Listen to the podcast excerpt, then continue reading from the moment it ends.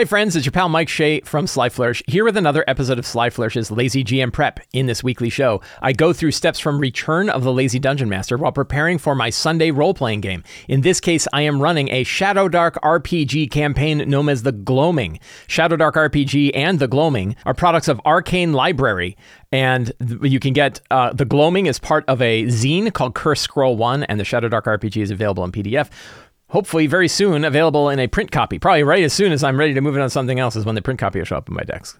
As is, you know, the way of things and, and Murphy's Law and all of that. But I'm really enjoying it. This show, like all of the work of Sly Flourish, is brought to you by the patrons of Sly Flourish. Patrons get access to a ton of exclusive content.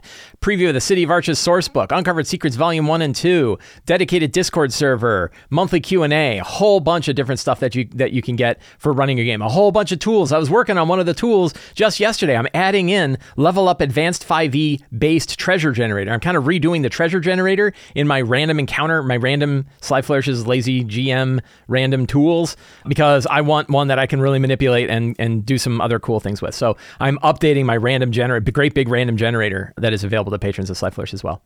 To the patrons of Sly Flourish, thank you so much for your outstanding support.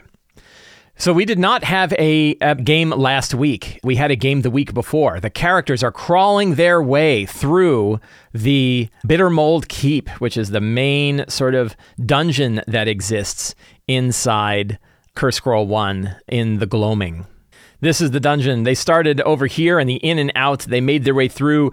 Characters died here in number two. I think we lost two characters, got killed. One got sucked up into the sands and died. Another one got kidnapped and then I actually, yeah, that was oh so sad. We lost, we lost Daisy. Daisy was succumbed to her wounds, kind of. She just lost the will to live and was laid to rest in an acidic sand pit, and her body just went down to the bottom. They met this, they, so they met howlers. Howlers, I have decided, are really wild creatures that actually worship Almazotz, the creature that is going to devour the world. They, they, they are kind of really the whole story that I'm sort of wrapping up into the gloaming is that the world has been corrupted by a supernatural entity known as Mugdulblub. And because of this corruption, uh, Kytheros, the Lord of Time, has decided, who, who plays with time across many different worlds, has said, well, that one's corrupt and it's got to go. And he's got a creature he's created called Almazotz. And Almazotz is this world devouring creature that basically takes a world and crunches it up and puts it into the big recycling bin, which is a world known as Marrow. It takes all the ru- ruins of the world and sends them to Marrow. Almazotz has a Almazot has a herald that approaches the world and sort of prepares the world for its soon to be destruction. And that is known as Undaluk the Marrow Fiend is a entity that goes to the world and begins its preparations for the digestion of Almazotz to head to the world of Marrow. The destruction of the world goes to the world of Marrow. So that is major events. Oh, meanwhile, Titania, the Fey Queen, has sent agents into the world of the gloaming, into the, the, realm of the gloaming, to go find elven artifacts, old powerful artifacts that shouldn't be just digested and thrown into the, the, the pits of of of Marrow. So she has agents that are out there that are recovering items with the intent of taking them through a portal and taking them into the world of the Fae, into the fairy world, to so that they're not all destroyed when the world is ultimately destroyed. There are very few, if any, people here in this world of the gloaming who think that the world can be saved. But I kind of want there to be an angle of how do you save the world, and we're gonna we're gonna talk about that today. So the main thing that they're gonna s- discover. So they made their way through here. They died. They talked to the golden catfish. That was really fun made their way past the bats, discovered some secret lore about the family that used to live here when it was known as Strongstone. I thought the idea that the place was always known as Bittermold was weird, and I was like, actually, back then it was known as Strongstone because it was milled of Strongstone, but now the stone is all swampy and sponge-like, so it's now known as Bittermold and they made their way to 17 and they they they have hit here and multiple characters have enough experience to get to third level. In fact they're like good ways through third level because i've been kind of dishing out the experience points a little bit faster because i want them to progress. But they need to rest and they cannot rest in a dungeon. So they learned that there is actually an exit a way out here through area 18 but as you see there's something in area 18 waiting for them. So they made their way there. They're very they're very worried about getting killed which is a reasonable thing to worry about and they walked into the room and they saw a skeleton floating in the air, kind of moving towards them. And they're like, "What the hell is that?" And they, I don't know if they yet know that is a gelatinous cube. But that is the strong start for today's session. Is that there is a skeleton floating towards them. We're going to generate a new planning session template. It is 5 November 2023. Uh, our strong start is a floating skeleton approaches the characters, soundless and speechless. It comes. It's actually a gelatinous. Fun. Then they will probably, so scenes are G Cube is probably the first scene that's going to occur. Then they're probably going to rest outside. We'll roll for encounters to see if they run into anything. Then they'll probably hope. I, I think they'll probably head back in in in Bittermold Keep, making their way eventually to Mugdulblub, which is really close by. Like they can get right there through some, you know, through some halls. I wonder what that L means. That L is interesting. There's probably something there that's important. Facing Mugdulblub, and then I think kind of next steps, right? And we got to figure out what those next steps are going to be. Where where could they head next? This is this is a good feature for secrets and clues, which is you, I think it's always useful. Almost always it's useful, unless you really know that you don't have to worry about it. It's worth saying like when they're done with whatever they're doing now, what options are open to them? What sort of current quests do they have that are that are open to them? You just want a loose idea about this. You don't necessarily need to like build out all of the steps. You just want to know like here are options. And ideally, you want to drop those options in front of the players at the end of a session so they can say, yes, when we're done with all this Mugdulblub stuff, our plan is to head to X. And then you say, ah, good. Then I can worry about planning X, right? You can you can you can sort of get your you know, you can sort of get your get your idea, get your ideas going there. So I think we'll start worrying about secrets and clues and we'll come back to those next steps because I think some of the secrets are probably going to leak back to the next steps. Characters, we should take a look at our characters. I'm I'm having a little trouble because they die so often, but I think that these are the right the right ones. Daisy Daisy's dead. Pull Daisy off the list. Sirwin, an elf priest seeker, was an outcast who came to the Gloaming looking for a new community. A priest of Gedi, the elf god, seeking a new community. I already wrote that. That, that, I don't need that there. Kind of an average person, a little rough looking, and probably between the sources of bathing, so a little bit dirty. Sirwin is a level two priest with two hit points. Sirwin also has enough experience to get to level three. He's, I think, the oldest of the characters that's managed to survive, and would sure like to get to level three. And boy, wouldn't it be funny if they rolled a one on their hit points again? That would be sad. Morrigan Nightweaver, elf warlock, follower of Shune the Vile, whose mother was brand, mother, follower of the Mother Witch. Her actual mother was burned at the stake out at Marrow's at Marrow's Hold, and they branded Morrigan with the mark of Shune. She's very tall and thin and gaunt and lich-like. She kind of when she walks, you hear the rattle of dry bones. There were some funny situations of like people picking her up, and I said it was like picking up a bag full of sticks or her trying to pull somebody out of a pit. and it was like a weight ratio is not there. I think they had to make a save or they would fall in. So that was fun. Varro is a half orc fighter jeweler who held the door. Oh, uh, pretty strong, still alive, cursed. Uh, I think contains the curse of Mugdulblub. I think a few of them have the curse of Mugdulblub. I don't remember which ones though. One funny thing is that the goblin Daisy got cursed by the curse of Mugdulblub and then would bite people to try to wake them up and press and then would spread the curse. So that was that was pretty funny.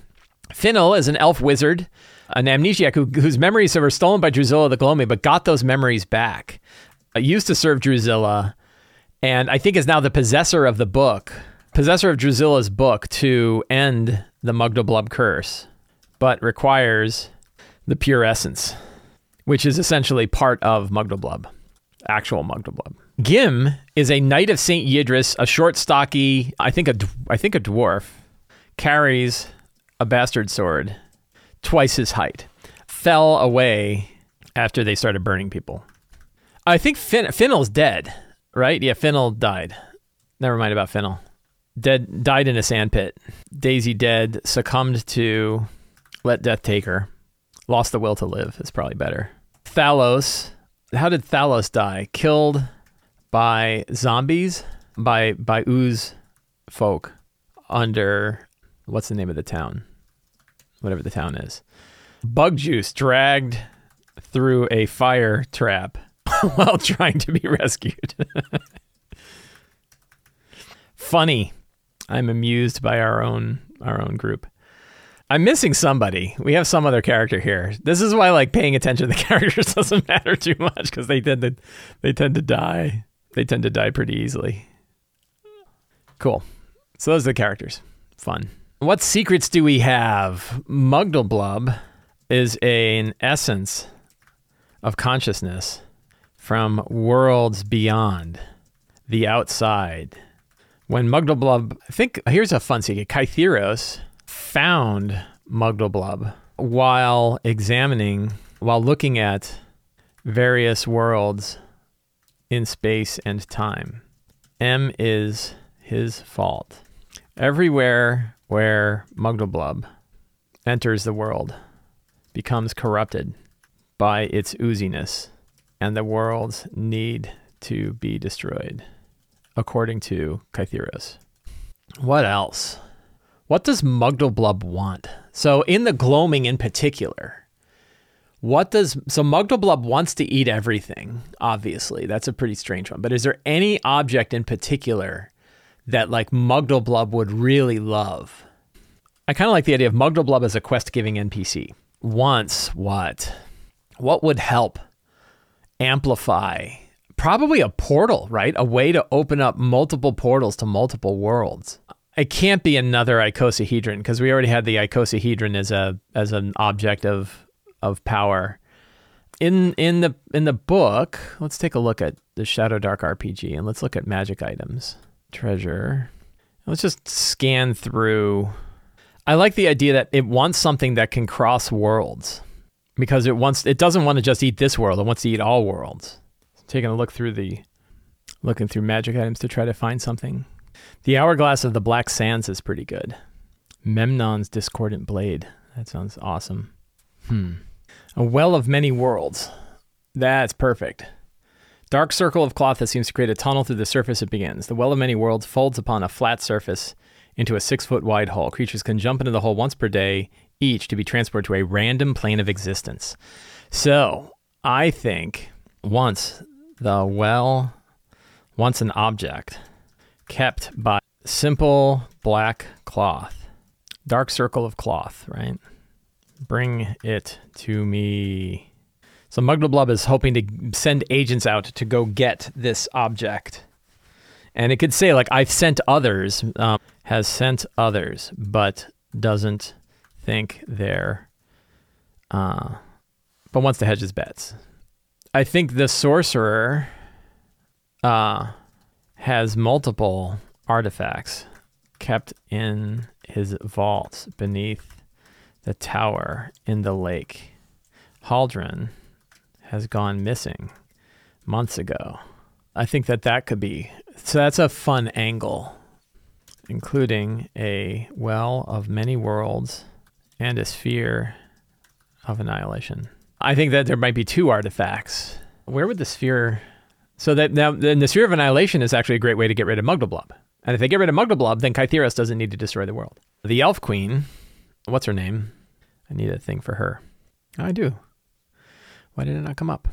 Hey, my mom is here. Hi, mom. Titania the Fey Queen seeks the artifacts of Haldren as well. And so do the Knights of St. Yidris. Everybody wants a piece of those items. I think that's cool. What else? Any other any other secrets that we want to reveal? I think that Haldren has disappeared, trapped in the vile well. Who stuck? Who captured Haldren? I think Haldren. How about this? Haldren sought an artifact capable of destroying Mugdulblub, but was captured in the vile well. Was captured before he could acquire it. And who captured him? Was it I mean, faction wise, we have the Knights of St. Yidris. We have the the the cult of um of Undaluk. So is it possible that Undaluk, agents of Undaluk trapped the sorcerer without realizing what he had? Because they don't care, right? They're like, we're not worried about finding a way to destroy it. This world's already gone I think a knight of und, you know, a, a, a, we could have like a powerful knight of Undaluk, right? I mean, does Undaluk have a does Undaluk have a so he's got a couple, right? He's a fallen he has red red thorn, Greaves red thorn. I guess Greaves, cultist leader of Undaluk, captured Haldurin in the the vile well. So that's good. So what possible paths, what next steps? So they could uh, investigate Haldren's tower, investigate the or hunt down Greaves Redthorn at the bandit camp, inter the remains of the Green Knights at Greywell Priory is the knights where the Knights of St. Yidris are. The Mire Castle ruins, right? They probably also need to create the cure for Mugdulblub's curse. That's probably something they're definitely going to want to do. Uh, they'll have to do that back at Drusilla's laboratory. Okay, then we have next steps. All right, we've checked our characters out. We've got a strong start. We've got our scenes. We've got our secrets and clues. We've got so locations. We're still doing um, Bittermold Keep. We can move that up. I have this idea of the twisted marrow tree that they come to. The caverns of the Wardenwood Well they've been to. We don't need to worry about that anymore. The village of Wardenwood we need. That looks good. And then we have some new locations. Haldurin's Tower. We have uh, the Vile Well. That sounds awesome. I'm going to do stuff there. We have uh, Redthorn's Camp is already done. I mean, they're all in the map, of course. I'm basically just putting in locations for all the places that are in the map, but it keeps them in one place. What other? What did I just say? The Mire Castle ruins. That one's already there, right? This is where the where the Green Knights wish to be interred, and then we also have the headquarters of Greywall Priory, right? Cool. These aren't all current, so I'm not worried about all of the. Ah, whatever. It doesn't matter. There they are. Uh, NPCs, we have the Remnant of Memnon, the Talking Skull, Haldurin, the Elf Sorcerer, Jupiter Wormwood, the Scout of Titania, um, the Gods of the Gloaming Faction. We can also, we probably also want Mugdulblub. Mugdulblub's pretty current. Mugdulblub, the quest NPC. Uh, monsters, we don't really have to worry about it too much because they're in the they're in the book. So we tend not to have to worry about monsters. And we don't have to worry about treasure because we roll treasure randomly. One thing, if I can find it, on the uh, Shadow Dark Discord server, which is an excellent Discord server to hang out, Kelsey posted something very interesting. She posted a new set of hex crawling rules, alternative hex crawling rules. Use these hex crawling rules as an alternative to the overland travel rules in the Shadowdark RPG. So, one thing is that all hexes are six miles across. So, even the ones that are in the gloaming, which were two miles, and that was weird, she said, just make them six. I think I'm going to do that. I think we're going to just stretch it out. Say they're they're six miles now. Terrain impacts the number of hexes PCs can cross per day. PCs can undertake tasks while traveling, and they may encounter harsh weather or points of interest. Random encounter checks are based on the number of hexes the group crosses. Travel per day. PCs can travel up to eight hours a day without issue. Push. The PCs must pass an increasingly hard con checks for each extra hex they cross. So if they push themselves, they have to make a check. Uh, if half the group fail the check, they must stop uh, and can only move two hexes the next day. They get exhausted. Crossing hexes. Walking, you can cross four hexes in a day. So that's 8, 6, 12, 18, that's 24 miles in a day. It seems like a lot, right? Because it's six miles per hex, four hexes per day. That seems like a lot. I would think it would be two, right? You, could, you know, 12 miles is a good day, I would think. Terrain, hexes to cross normal is one hex. Cost to cross is one. Rough is two hexes. Impassable, you cannot cross. Encounters. Check for random encounters in every other hex. Use the possible use the below probability based on the hex's danger level. When the PCs rest, check twice. During the hexes, check twice. So when they rest, they check you check twice. Okay, that's good. So I, I think this was a question I had, which is exactly what is the resting like outside? And the answer is if it's unsafe, risky, or deadly, you check you check twice per rest. Each PC can do one task per day while traveling. PCs can choose to do the same. PCs, multiple PCs can choose to do the same task. I assume. GM determines the DC of each based on the, the situation. The default is 12. Excellent. Clear. Treat one hex of rough terrain as normal terrain. That's a strength check. Forage in check. Find one ration. Haul con check. The group passes its next push travel check made before the next rest. What is next push travel check? What does that mean? Oh, next push travel when you do the push one. The group passes its next push travel check made before the next rest. Does that mean you can just push each time? Because you can do it each time. Keep watch, wisdom check. Enemies have disadvantage on checks to sneak or hide around the group until the next rest. March song, charisma check. The group moves an extra additional hex. Navigate. One thing is like all of these are benefits. It, what if you fail? Shouldn't something negative happen? Or no, I don't know. Navigate in check. If no PCs pass, the group loses two hexes of travel. So that one you need to do, right? If no PC passes, the group loses two hex of travel. Scout, dexterity check. Random encounter start at a far distance until the next rest begins. Weather. Looks like they're going to have weather tables, but I don't think we have weather tables inside Shadowdark itself. Weather may impact visibility for travel speed. See page bang bang for, for, for weather roll tables. Point of interest. Hex has a one in six chance of having a point of interest. See page bang bang. Procedure. GM determines weather from both day and night. So this is kind of like I had I had something like this. Determines the weather for both day and night. PCs make task checks. PC choose the direction to travel and the number of hexes. So they make their task checks first. PCs choose a direction of travel and a number of hexes to move. They move accordingly. GM checks for a point of interest in each hex, one in six chance. GM checks for a random encounter every other hex. Repeat steps three to five until hex travel is complete. GM checks for two random encounters with the PC's rest, if any occur. So that's kind of cool. This is a good. This is a more detailed. I'm gonna. I'm gonna copy this image, and I think in my notes somewhere, in my Shadowdark stuff, I have a hex crawl reference. I'm going to paste it in here.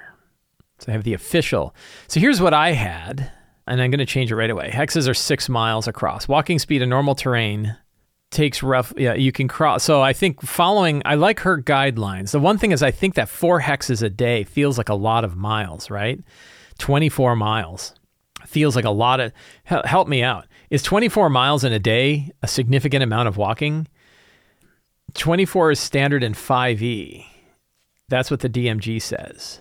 That feels like a lot. Now, I guess, like, you know, I don't know. Doesn't 24 miles feel like a lot? Maybe not.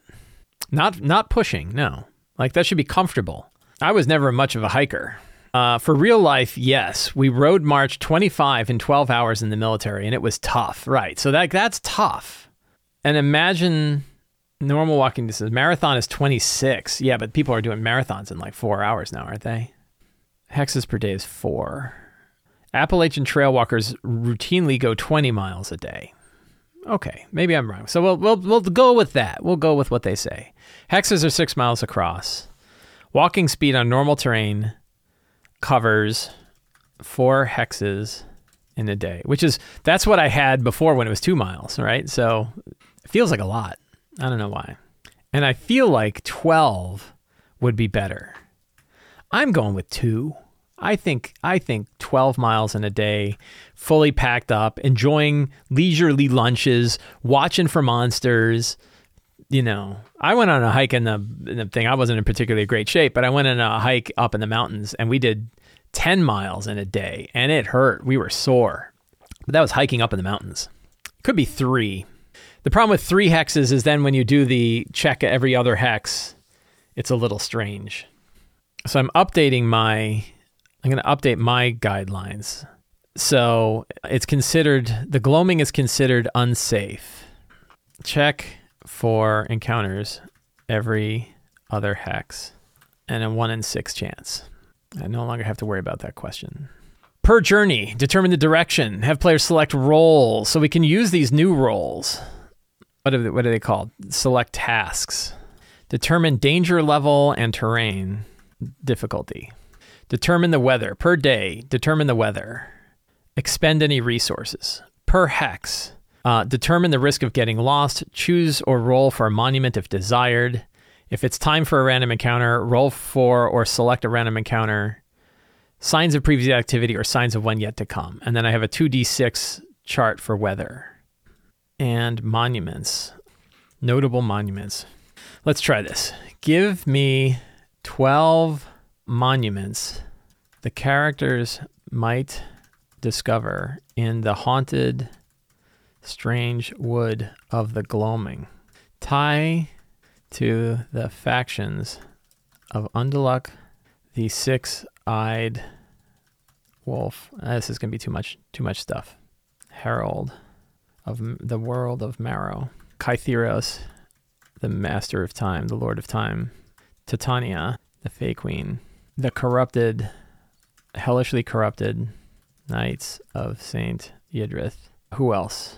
These monuments should include things like effigies, corrupted trees, old um monolith old what do they call stone pillars uncovered or unvine covered crypts and things like that let's see how that goes towering statue of the six-eyed wolf Undaluk surrounded by eerie blue flames it emits an aura of darkness and whispers in the wind corrupted tree of kytheros moss-covered stone pillar of titania by the time the prompt is written we'll have 12 monuments almost but these are pretty good right i kind of like these okay I kind of like give me give me give me 10 8 more, right?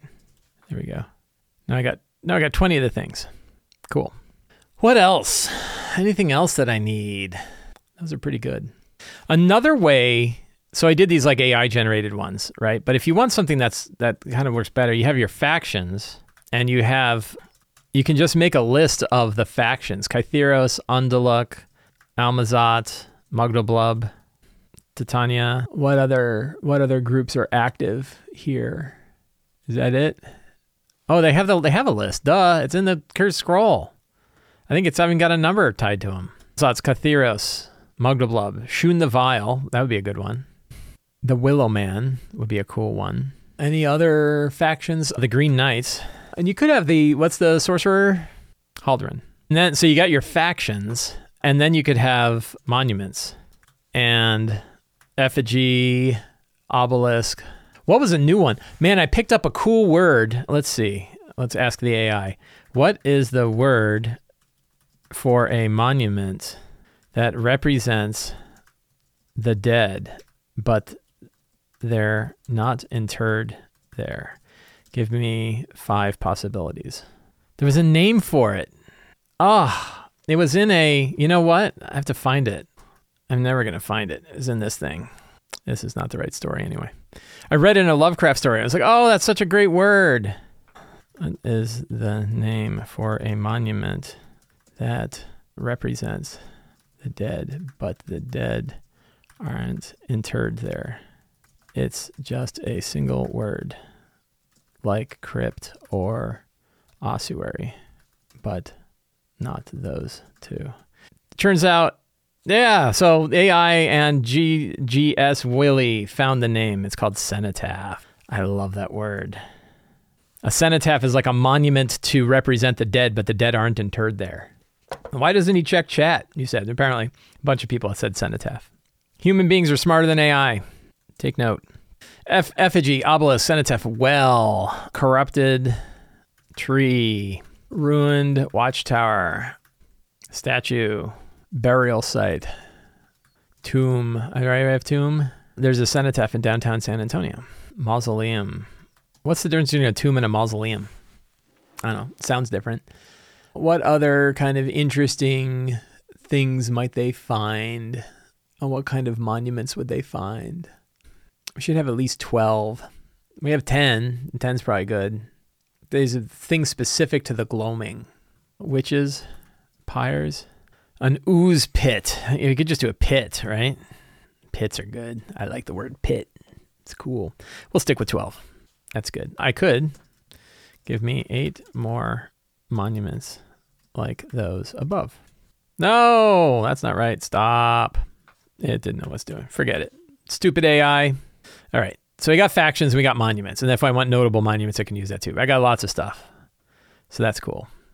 Mausoleums are bigger than tombs. Gotcha. Mausoleum would be like a bunch of different people interred in one place. All right. So how f- different are my hex crawl rules from the ones that Kelsey had put out? I think they're pretty close. Right? I think I'm I'm taking ideas um, right from this. Determine weather for both day and night. What do I have? Yeah, well, so per journey, yeah, I, I kind of have stuff per journey, per day, and per hex. I kind of break it down to those specific things. So I'll try them out. I'm going to try both of ours out and see and see how they see how they work out. I think they can work out pretty well. Is there anything else I need? I really don't think I need monsters. And I don't think I really need treasure because I guess I would like to. I take that back. I would like to have a notable piece of treasure in Mugdulblub's air, like something that they could just see sort of lying off to the side, and there's a risk of them grabbing it. That might be fun. Let's go to our Shadowdark treasure lists. I think the idea that it is a, because uh, it's level 10, so I think it should be a level 10 treasure just lying there with Mugdulblub. And we will roll a D100 and see what it is. Oh no, I rolled a 100. The mighty staff of Ord. I rolled it. I rolled zero zero zero. Holy cow. Tapered mithril staff that resonates with arcane power tip features an upward looking eye and a circle of runes. Plus three staff can only be wielded by a wizard. Functions as a wand of dimension door, fireball, sending, and telekinesis. Unlike a wand, the staff remains intact if you roll a 1 on your spellcasting checks. Hostile spells targeting you are DC 18 to cast. Wow. So that is pretty cool. I mean, I rolled it legit. Like I could take a picture, but it was it was zero zero. That's like their staff of the Magi. Am I going to regret this? I might regret it. So, so how does this work? Functions as a wand of dimension door, fireball, sending, telekinesis. Unlike a wand. So what what are the wand rules? On a failed casting attempt, the wand stops working until you complete a rest. On a critical failure, the wand permanently breaks, and the, uh, and casters with mishap tables must roll a mishap. Yeah, I like the idea. Dr. Fugue says give it to them and have them learn its abilities. I think so. I think maybe only the sorcerer knows how to truly use it, but I think so. What could they use?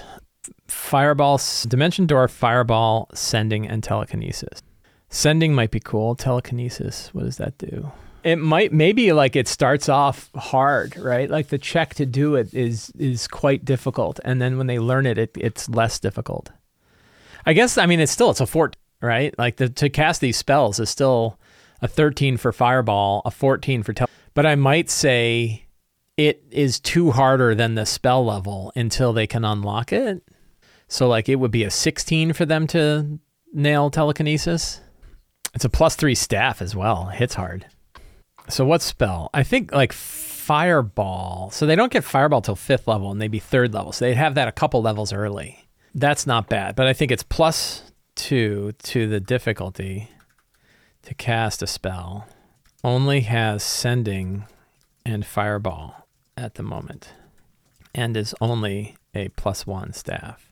Haldren can unlock it for a character, and what's her name? Titania wants to take it to the fairy realm. It's an XP 5 level item, five experience points. No, I, I, don't think it's a plus three to the casting level. It's a plus three. I don't think it's plus three to use it as a weapon. So you can bonk somebody, and it's a plus three weapon, and that's really powerful. Yeah, I think we're good enough. All right, friends. I want to thank all of you for hanging out with me today while we prepare for my Shadowdark game. I will let you know how it went last next week. If you want to see more shows like this, if you are interested in other things that I create, please consider subscribing to the Sly Flourish newsletter. It is absolutely free to sign up. You get an adventure generator PDF sent directly to you for free, and you get a weekly RPG related email, which includes links to all of the other work that I do throughout the week. It's a really good benefit, good deal. Definitely worth signing up. You can also support me directly on Patreon. Patrons get access to the City of Arches sourcebook, Uncovered Secrets Volume 1 and 2, dedicated Discord server, the monthly Q&A, a whole bunch of tools and tips and tricks and techniques for making your games better. Tons of stuff you get for being a patron of Sly Flourish, and it's a very reasonable price. And you can pick up any of my books, including Return to the Lazy Dungeon Master, the Lazy DM's Workbook, and the Lazy DM's Companion, all on the Sly Flourish bookstore. Links for all of that are in the show notes. Thank you all so much. Have a great day, and get out out there and play an RPG.